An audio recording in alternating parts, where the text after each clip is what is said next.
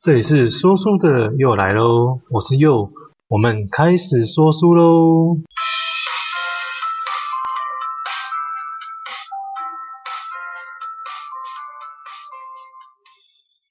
好，我们今天要跟大家讲的这本书啊，它是《被讨厌的勇气》啊。哦，那虽然这本书应该蛮多人都看过啊，可是一本好书啊，我还是想来介绍一下。那看过的人也可以再回味一下。那我们一样先问问自己几个问题啊，哈。第一个是不是会觉得我今天这个样子啊，哦，那其实都是小时候发生某件事情害的啦。那是不是常常会想得到别人的认同啊？你是不是觉得人生很苦啊，而觉得自己没有办法幸福吗？那你有改变的勇气吗？哦，这些问题啊，或许在看完这本书之后啊，你就会找到属于自己的答案。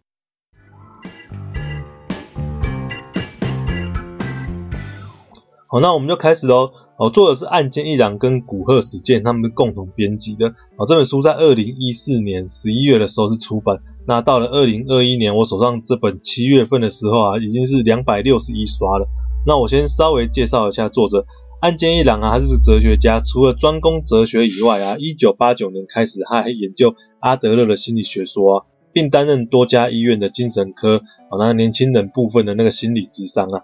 那也就是他也是日本阿德勒心理学会认定的智商师跟顾问。那古贺史健是一位自由的撰稿者，然后在因缘际遇之下啊，接触到岸见一郎的阿德勒心理学啊，他产生了兴趣，所以呢，一起创作了这本书。阿尔弗雷德阿德勒啊，出生于维也纳哦，跟弗洛伊德还有荣格都是心理学三巨头。好，那相信他人，他相信人的一切都有其目的啊，并且让心理学说由生物性啊转向为社会性啊。哦，对心理学的发展有相当重要的意义啊，那也是被奉为家庭治疗的始祖。本书的基本架构啊，作者用年轻人跟哲学家的对话来组成整本的书，然后那很多问题都说隐藏在这个当中，并没有去特别的回答的答案啊，那一切都是由年轻人自己去思考，那哲学家就是引导跟阐述哲学家的想法这样子。那最初年轻人啊，听闻哲学家主张说世界无比的单纯啊，人人都能够幸福啊。那年轻人就认为这是不可能的事情，因为他觉得他自己一点都不幸福。好，然后他打破哲学家虚伪的面具啊，好，所以他们展开了一些很精彩的对话。那我们来看看他们到底谈了什么吧。整本书都分成五个夜晚，还有五个晚上的对话，那其实就会分为五章啊。好，第一页，年轻人跟哲学家激烈的辩论啊。年轻人认为说，因为过去发生的那一些事情啊，比如说他遭受了家暴啊，被嘲笑了等等啊。哦，这些经会经验呢，会影响到现在的我啊，因为那些不好的经验形成了心里面的创伤啊，那我在内心深处深深的影响着我啊，造成了不可逆的结果啊。好，这是为什么没有办法人人都幸福的原因啊，因为不幸福就摆在眼前啊，不是人人都幸福的啊。好，那个这时候哲学家就依照阿德勒学说说，那如果你认为过去的某些事情啊，会影响到现在的自己啊，哦，那么就是什么？那么就是决定论嘛，让。过去发生的事情决定现在的你，好，然而阿德勒啊却认为应该要认知到的是啊，过去的经验啊并不是现在成功或失败的原因，好，不要因为过去的经验而痛苦啊，而要怎样由过去的这些经验当中找出能够达成目的的东西，哦，也就是说不要由经验来决定自我，哦，而是要由我们去赋予这些经验一个意义。然后，因为过去的经验呢、啊，我们自己赋予它这个经验一个意义的话，我们就选择如何去达到目的。哦，这个是我们目的论。啊，年轻人认为啊，如果是目的论，那么，以他自己为例子啊，他也想要变得像某个人见人爱的阳光大男孩啊，他有很强烈的意愿想要达成这个目的吗？这个目的，他也有可能吗？好，哲学家认为说现在不可能，因为年轻人就有点得意，他说，那哲学家继续回应的说，人啊，不可能这样完完全全啊变成另外一个人啊，那。你又想要变成别人的目的呀、啊？那也就是对于你自身的不满意。你现在自己觉得自己不幸福，想要抛弃现在的自己呀、啊？好，然而我们应该要去怎样去喜欢自己？你如果没有办法喜欢自己，你就开始学会接纳自己。好，当然现在的自己呀、一定是你自己不满意的嘛，不然你不会想要成为别人啊。那么就要开始怎样？开始改变。我们要去选择改变，而不是继续选择不幸。那年轻人就想说，怎么可能会有人选择不幸呢？这是没有办法改变啊！我出生的家庭啊我的种族啊，我的地位什么等等之类的，早就注定了，你根本没有办法去做选择啊！嗯啊，哲学家又继续的回应到说，那是因为怎样？你跟前面讲的一样，太执着于什么？你经历了什么？OK，你经历了贫穷，你经历了破碎的家庭，但是执着于这些经历，那现实会有所改变吗？其实并不会的。那人生我们也不是机器，那我可以把坏掉或者你不喜欢的部分给零件给抽换掉，那就好了，就没事了。哦，但是我们怎样？我们不是硬体，然后我们却是软体，我们可以怎样？我们可以去更新自己嘛？我们应该要去做出改变。然而人呢、却害怕去改变啊，害怕去面对未知的部分，所以选择选择安于现状，选择不幸，选择继续的自哀自怨。年轻人感到哲学家提到勇气啊，哲学家进一步的说明，哦，是改变现在的勇气，是变得幸福的勇气。我们人生是活在现在，活在当下。阿德勒目的论啊，哦，就在说明了，无论过去的经验是如何啊，那对将来的我们呢是没有影响的。哦，当下的选择才是对未来的决定。好，年轻人到了这边呢，就他就先回家休息了。好，来到第二页，过了一周啊，年轻人再次来到了哲学家的住处啊。经过深思，年轻人对目的论啊还是有所疑虑。他认为像他一样讨厌自己啊，想要成为别人啊，那这样如何用目的论来去解释呢？哲学家说，像他一样讨厌自己啊，想变成别人啊，目的是什么？目的是在保护自己。自己先给自己一个借口，哦，我就是因为什么什么原因，所以大家才不喜欢我，我没有办法跟大家一样一起之类的。那其实也就是在人际关系中先筑起了一道保护自己的墙，使自己不要受伤。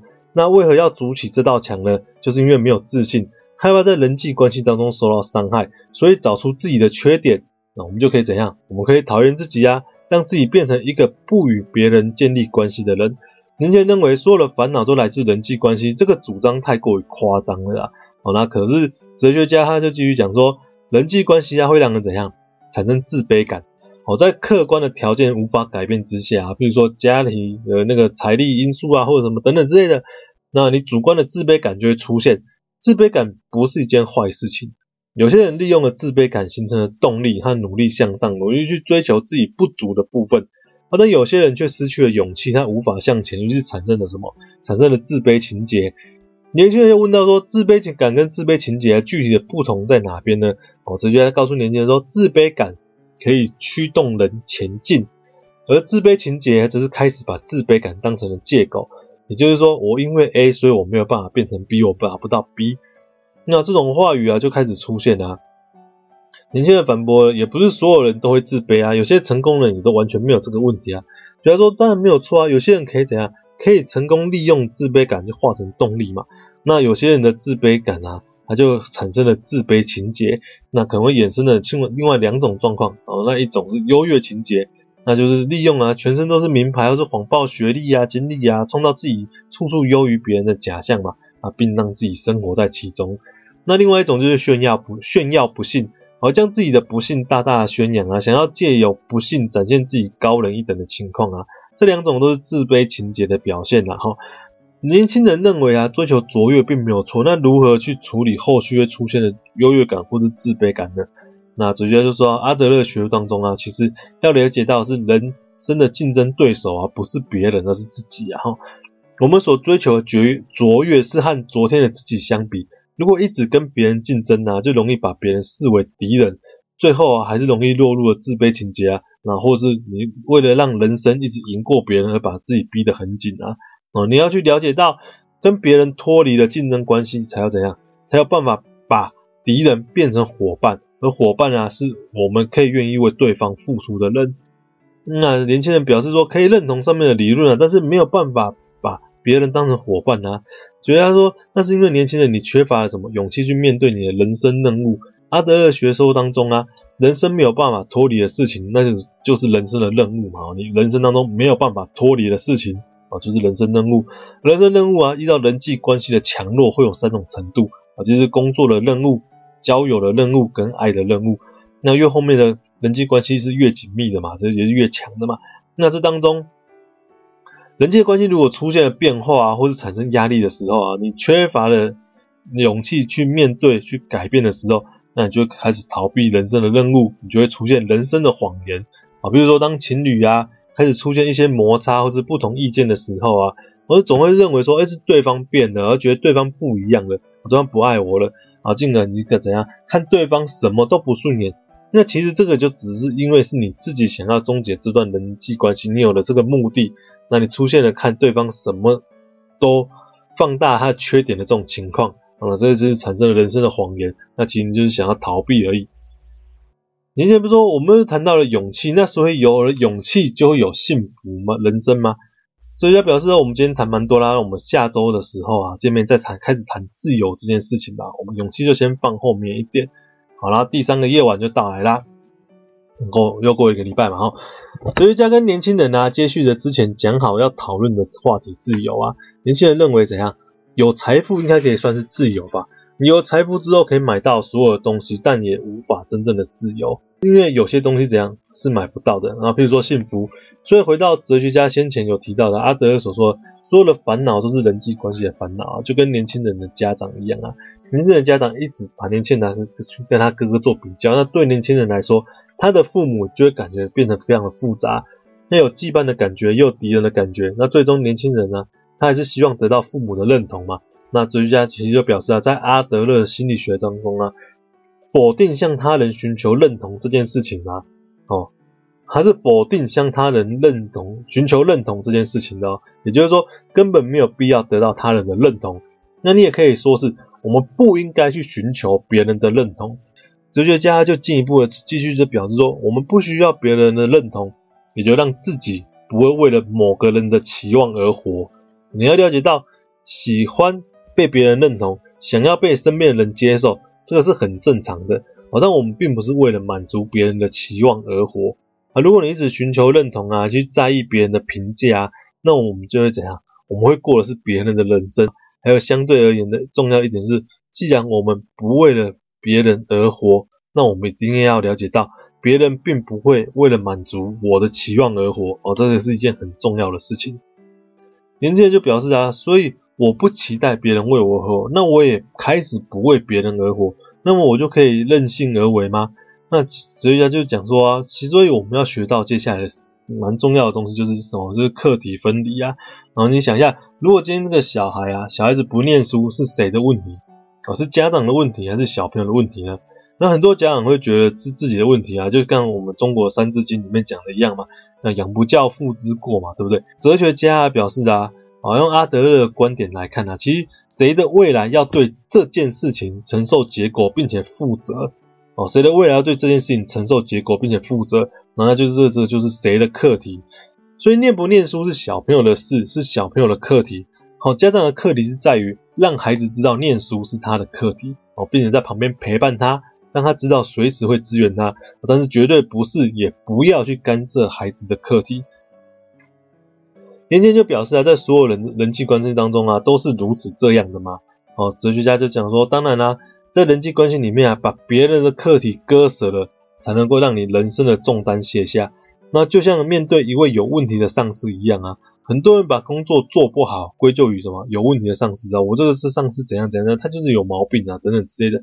那你却忘记了，上司的问题是他自己的问题，那是他的课题，而自己的课题是怎样？把自己人生的任务给做好。我们前面提过嘛，我们工作的任务、交友的任务跟爱的任务啊，这个就是课题的分离。不要去介入别人的课题，也不要被别人介入你的课题。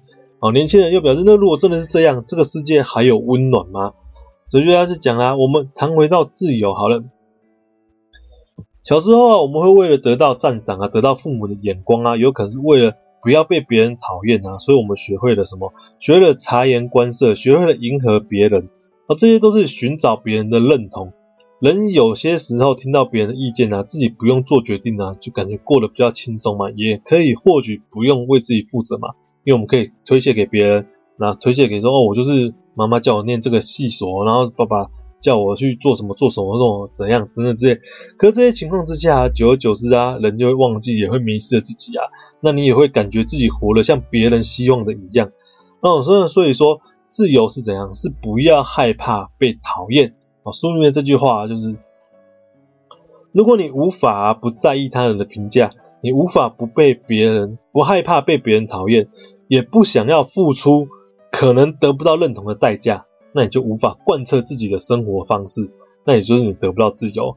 哦，年轻人就表示说：我完完全全孤立啊，那我自己活在世界上的不是吗？所以他就表示说，那其实也就是为什么要学习课题分离啊。我当然不想要被大家讨厌，所以我应该要做好我该做的事情。这个是什么？这是我的课题。当我做好我该做的事情，别人会不会讨厌我？这是别人的课题。哦，你有唯有这样子活出被讨厌的勇气，你的人际关系不但不止不会结束，你还会更加的轻松愉快，世界也还有温度哦。好，第三个夜晚就结束了。好，到了第四页啊，年轻人回去之后啊，他想了又想啊。那或许觉得课题分离是很有用啊，那上次他也接受了，但是不也就表示和别人的关系都断了吗？那这样是真的算是自由吗？哦，可是他又哲学家又继续讲到啊，上次谈到的课题分离啊，啊，其实是人际关系的开始而已。那我们今天要讲到的社会意识，就是人际关系的终极目标。所有人都想要有归属感，然后想要在共同的共同体内有一个属于自己的位置哦，这个是很正常的。哦，要想象。我们这个社会上有很多大大小小的共同体哦，都是所有人就组成的，无数人都同时处在无数个共同体当中，错综复杂啊。比如说小到你跟我啊，然后大到我们一个班级啊，大到一个学校啊，哦，这都是不同的共同体哦。还有一个补习班哦，所以有些人是跟你同补习班，跟你同学校，或是不同的个体、不同的共同体这样子去存在错综复杂的关系这样子。然而介入别人的课题啊，哦，那些人。都是怎样以自我为中心的人？你要认知到，世界中心呢是在于这些大大小小的共同体哦，并不在于你个人哦。归属感要怎么去产生呢？你要去主动参与共同体才能够获得。年轻人理解到，他说：“那你要如何去积极参与这个这些共同体呢？哦，归属感是怎样？他要主动参与共同体才能获得的哦。那。”我们不是不要去介入别人的课题吗？那我们又如何去主动的参与共同体呢？啊，这句话就是说，那就是我们讲的人生课题呀，然后去正面的迎接人生课题，不要逃避什么，不要逃避爱呀，不要逃避工作啊，不要逃避工交友这些人生任务啊。那你自己主动向前去把它处理好，不要想着别人要对我好，而是我对他，或是或是怎样，我或是我对他这么好，为什么他不对我好？那我们要做好课题分离，然后想着我能够为别人做什么，我能够为社会付出什么，而这个就是积极的去参与共同体了，用你自己的双手去参与，去获取属于自己的归属感。年轻年轻人又讲啊，那如果有还是不认同我的共同体在的时候，应该要怎么办呢？就说我积极的参与，也有办法，也有没有办法改变的事实啊啊，比如说家暴啊，或是校园的霸凌啊等等之类的。科学家就讲到，那你就只要记得前面讲到的啊，每个人都有同时存在很多的共同体在嘛。好的，如果你只在乎其中的一个，哦，甚至小小的那一个，你就会觉得是你的全世界只有那么的一大。那但是其实你往后退或往远更看的时候啊，其实你同时存在其他更多的共同体在，对不对？那你只要注意力放大一点啊，你不要去在乎。小小的个共同体，那其实啊，譬如说像学学校家暴好了，那其实学校这个共同体啊，它是一毕业就可以选择结束的共同体嘛，那所以它看起来也就不会那么重要了，反正你毕业就结束了嘛，不是吗？你还有更多的，比如说你社会啊，你国家啊，还是说你跟家人啊等等之类的，你的朋友啊，哦一大堆你公司里面的共同体啊，哦你总会找到你自己的那个共同体。那年轻人又表示说，那讲了这么多啊，我还是不知道该如何去实行啊。哦，那哲学家就讲了，其实我们要了解到，如果要帮助别人啊，哦，要成为共同体，去尽一份心力啊。我们人跟人之间呢，建立的关系是要横向的关系，啊，就如同亲子关系里面啊，责备跟赞美都是属于纵向的关系，啊，只有你上对下的关系才有赞美跟责备，啊，这些都是不对等的关系啊。建立起横向的对等关系，好，就要用到的技巧就是感谢跟鼓励。亲子关系当中啊，鼓励是不存在着我比较高，你比较低的那种关系。然后，并不是说我妈妈讲的小朋友就一定要听哦，或是说我比你更厉害，所以你要听我的，这个是高低的关系。那你要把像是朋友或是陪伴者的关系。啊，这样子就不叫不容易会介入到对方的课题当中了。哦，这个是亲子关系里面。那朋友圈里面啊，或是职场啊，就要多使用感谢啊。横向的关系，它是不会去评价他人的，我们双方是对等的啊。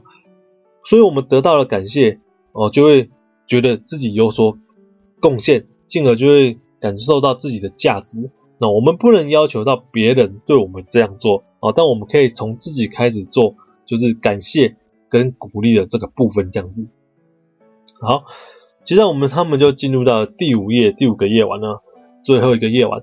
过了好一段时间啊，年轻人啊，终于又来找哲学家。年轻人认为说，前面谈到的所有的烦恼都来自人际关系啊，然后课题分离啊，到到最后的社会意识啊，哦，给他都觉得他可以接受了。那最后还是感到有点的不解啊，就是说，那人生的目的呢，活着的价值应该在哪里呢？哦，那哲学家就是说，我们继续来谈谈关于接纳自我、信任他人、贡献他人这三个步骤吧。首先，接纳自我啊，就像第一页所讲的嘛。不要去在乎自己经历过了什么，而是要去如何运用自己经历过这一切嘛。你一味的去肯定自己说，哦，对自己说你是可以的，你是完美的，你是无敌的哦，你一定 OK 的，你一定行的。那其实这也是一种什么？其实这也是一种自我的欺骗呐。其实你要去接纳那个能力不够好的自己。当有勇气去接纳那个不够好的自己的时候，你才能够积极的去面对，专注在自己能够改。变的部分，去改善的部分，抱着改变的勇气，就是接纳自己哦，那就是接纳自己喽。接下来啊，就是信任他人。为了参与这些共同体嘛，我们就必须信任别人哦。所以做好课题分离，才能够让自己不要受伤。信任别人是我们该做的。那别人会不会背叛我们的信任？这个是别人的课题。信任别人才能够建立关系哦，也就是我们刚刚讲的，要建立什么？建立横向关系的重要的关键。唯有信任了对方，才能够建立起横向的关系，那进而在共同体内找到我们自己的一个位置。哦，那最后一段，呃，不是最后一段，那最后的一个步骤就是贡献他人。贡献他人就是为了让自己，啊，也是为了自己哦，让自己感受到怎样有存在的价值。因为你认为自己对某人或是对某个团体是有用的时候，哦，那你就会觉得自己是有价值的，那你有存在的必要性这样子，那。绝对不是为了怎样，不是绝对不是为了对别人鞠躬尽瘁啊去做这些事情，贡献别人啊，说穿了啊，说穿了哈，他就是说为了感受自己存在的价值，哦，就是这样子。所以当自己不想着别人会为我做什么时候，但是当我却想着我可以为别人做什么的时候，啊，并且你真的去做，你去实现的时候，其实到这个时候，你眼前的世界会变得完全的不一样。到最后啊，直接就讲了，其实活在当下啊，就是最后最后的一个步骤了。哈，人生的每一个瞬间啊，呃，人生都是由每一个瞬间哦串联而成的。人生最大的谎言是在于没有活在当下哦，人生最大的谎言是在于没有活在当下。你要去想每一个当下，你应该要怎么活？过去的经验不应该影响现在的当下，未来会如何也不是我们现在应该要烦恼的。过好的每一刻才是把人生活得精彩最重要的事情。最后，阿德勒说啦，其实普遍来说，人生是没有意义的，但是能够赋予人生意义的，也只有你自己了。哦，那借由去贡献他人，去做你想要做的事情，啊，把你的人生去画上美丽的色彩。最后，你能改变自己，你就能改变世界啊，并且让世界在你面前变得完全不一样。OK，那基本上第五页到这边就结束了。哦，我们休息一下，那消化消化。好，那会我们就进到我们的新单元，叫做“又想跟你说”。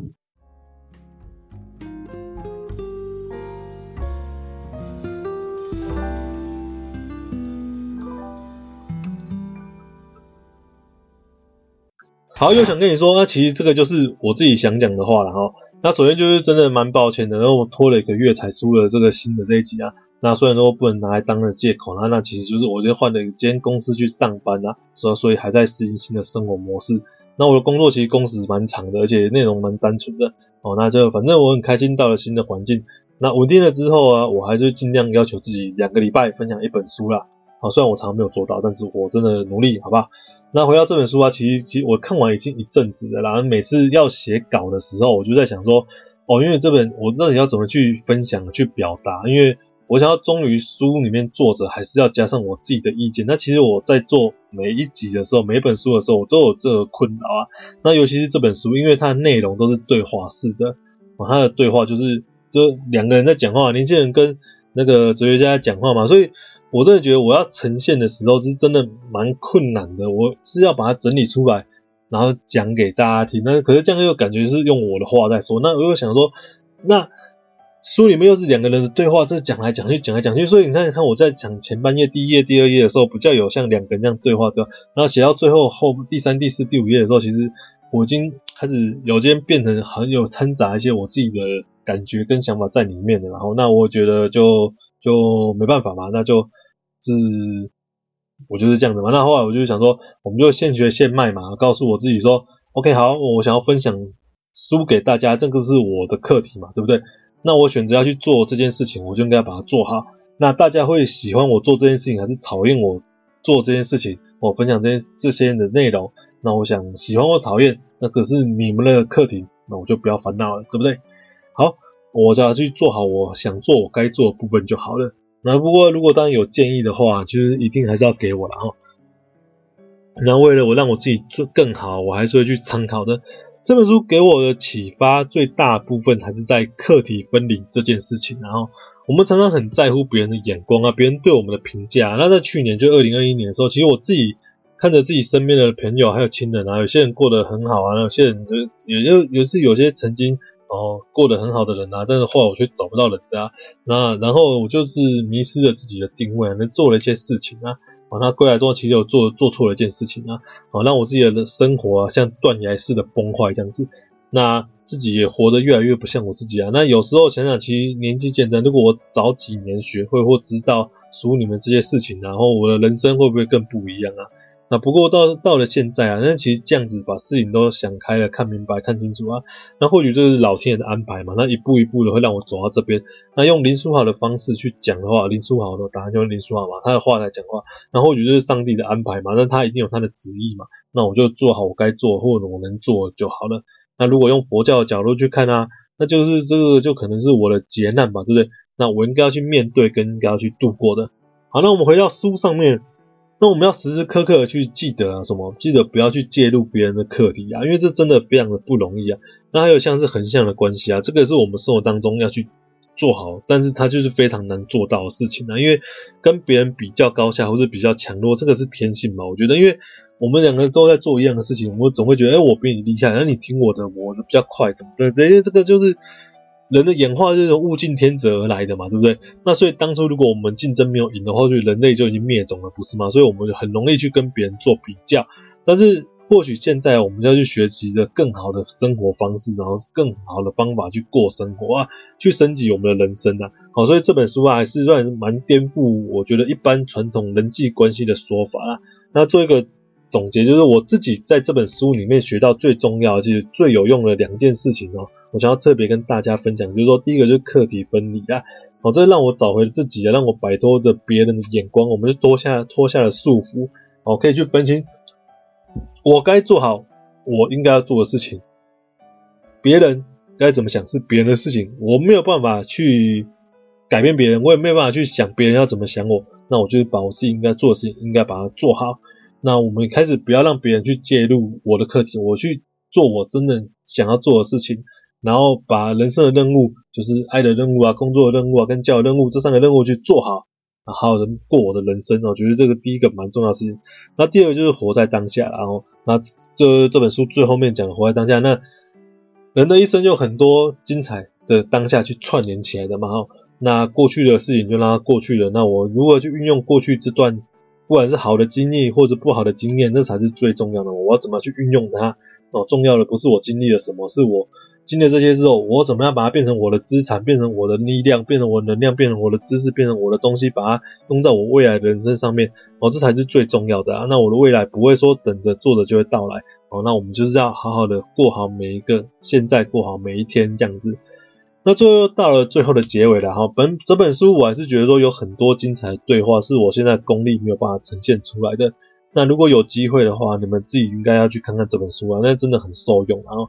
那他在二零一六年呢，也出了一个完结篇，他的书名叫做《被讨厌的勇气二部曲完结篇》啊，人生的幸福行动指南啊，这个是就是他的第二本，就对，那封面是红色的。那我还没有看啊，事情真的有点多，然后我其实也有蛮强的惰性，然后被啊，我们要慢慢的去克服。那之后我也一定会讲那本书，就期待一下。但是就是可能会隔个几本吧，那不会马上就讲。那一样。可以帮我分享给你想要分享给他看这本书的朋友吧。那也可以留帮我留留言啊，帮我打打气之类的。那一个月没有更新，真的很抱歉，但是我没有停更，我不会停更。那我们要继续努力。OK，好，谢谢，拜拜。